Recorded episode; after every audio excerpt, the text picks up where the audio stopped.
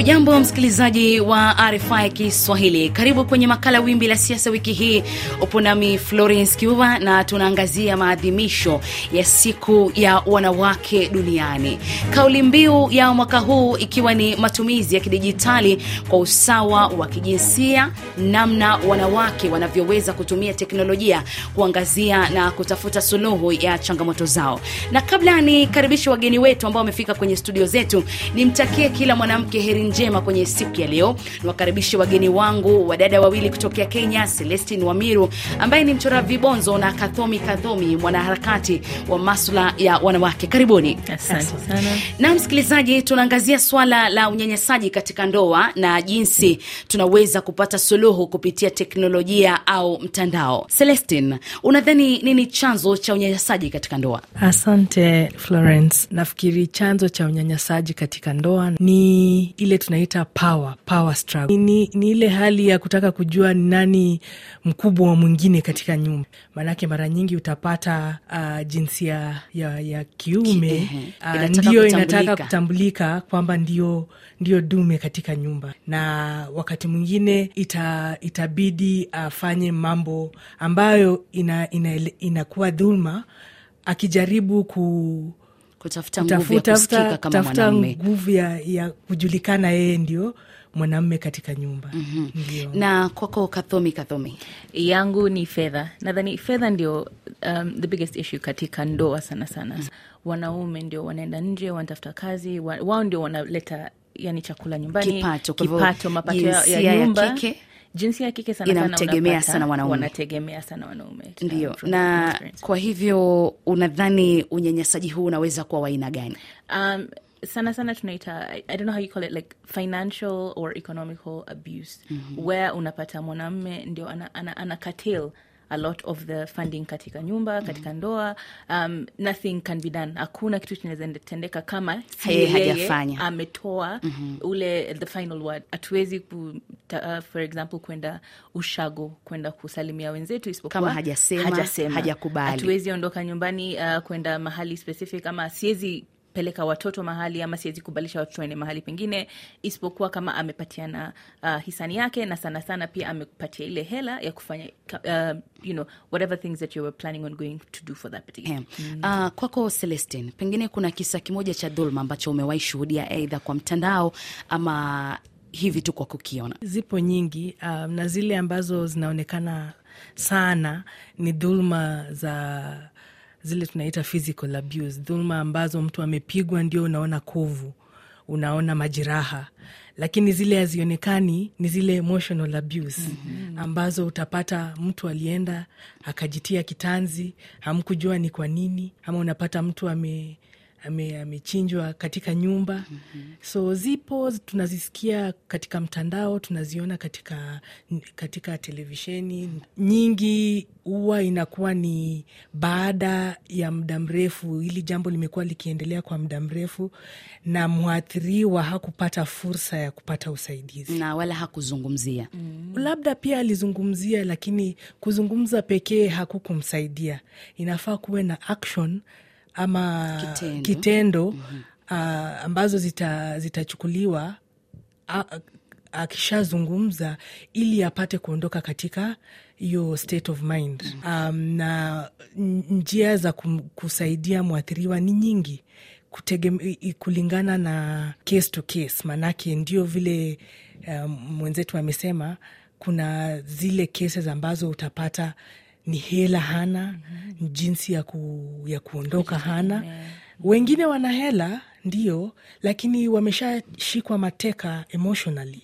Eh, nguvu ya, ya kuondoka ndio hakuna lakini hela zipo. Sasa ni different katika kila kesi mm-hmm. um, unafikiri baadhi ya dalili kama hizi uh, kathomi huwa mm-hmm. zinaonekana hata pale watu wanapochumbiana?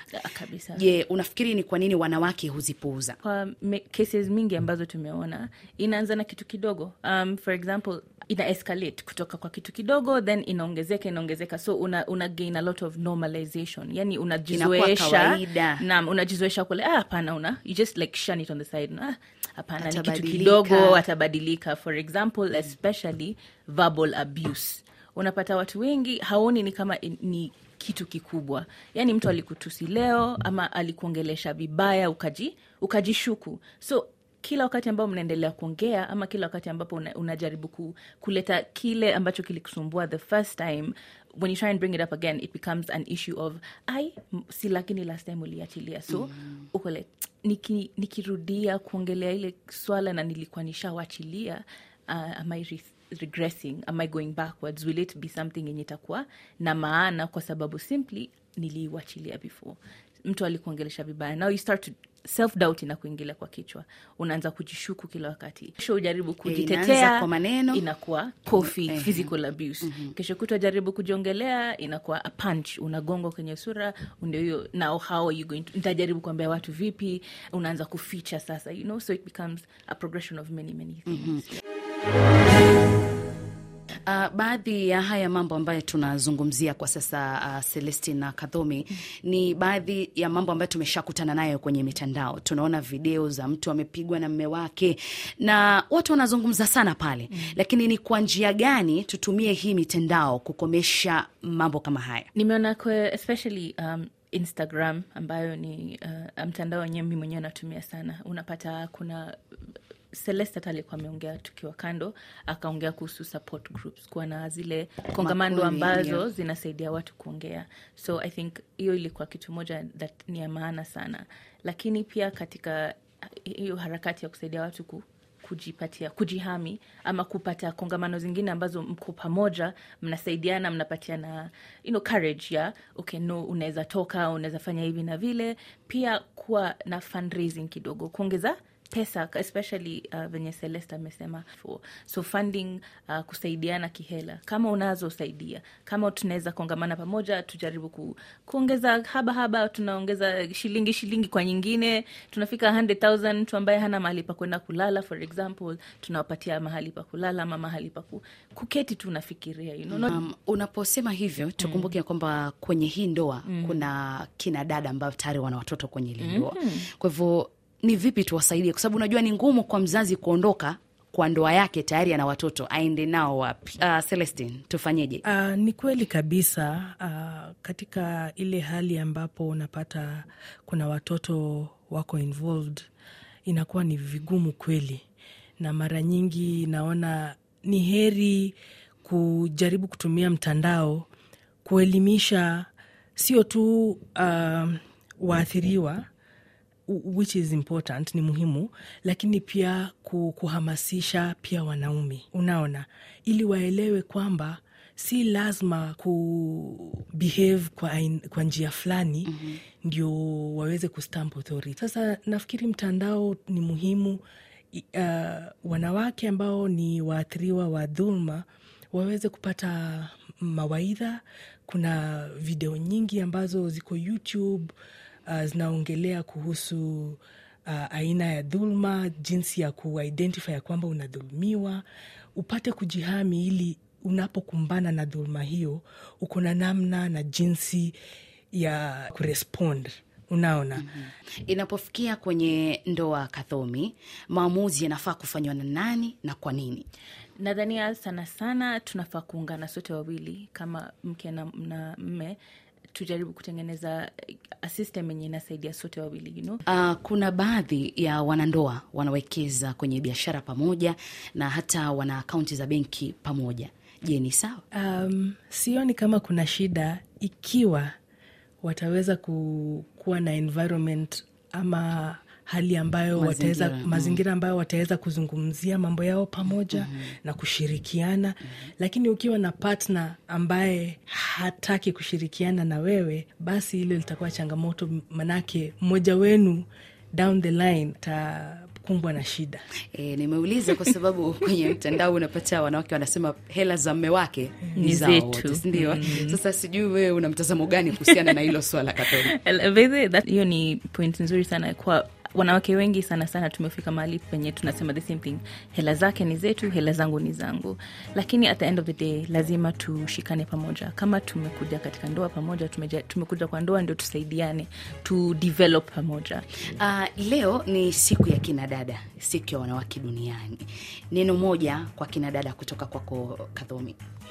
Usiogope kukua kuwa na boldness. Enda nje tafuta njia za kujisekiwa mwenyewe such that you don't need to depend on anyone. Kwako celestin kile ningependa kuambia kina dada ni kwamba ikiwa unapitia changamoto za dhulma um, ziwe za hela dhulma ya emotion usiwahi fikiri ni kwa ajili yako. Huwezi ku, ku ile kuzuia kile mtu kile mwenzako atasema wala atatenda.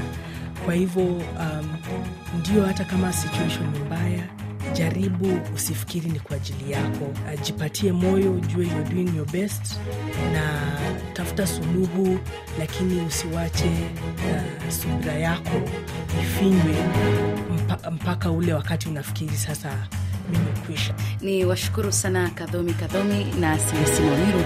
Nimeshukuru sana kwa muda wenu na wakati mwingine karibieni kwenye studio zetu rfi kiswahili. Msikilizaji bila shaka huo ndo mwisho wetu wa makala wimbi la siasa hii leo. Mimi ni florence cuba ni kutakia kila la heri na kwa kila mwanamke siku njema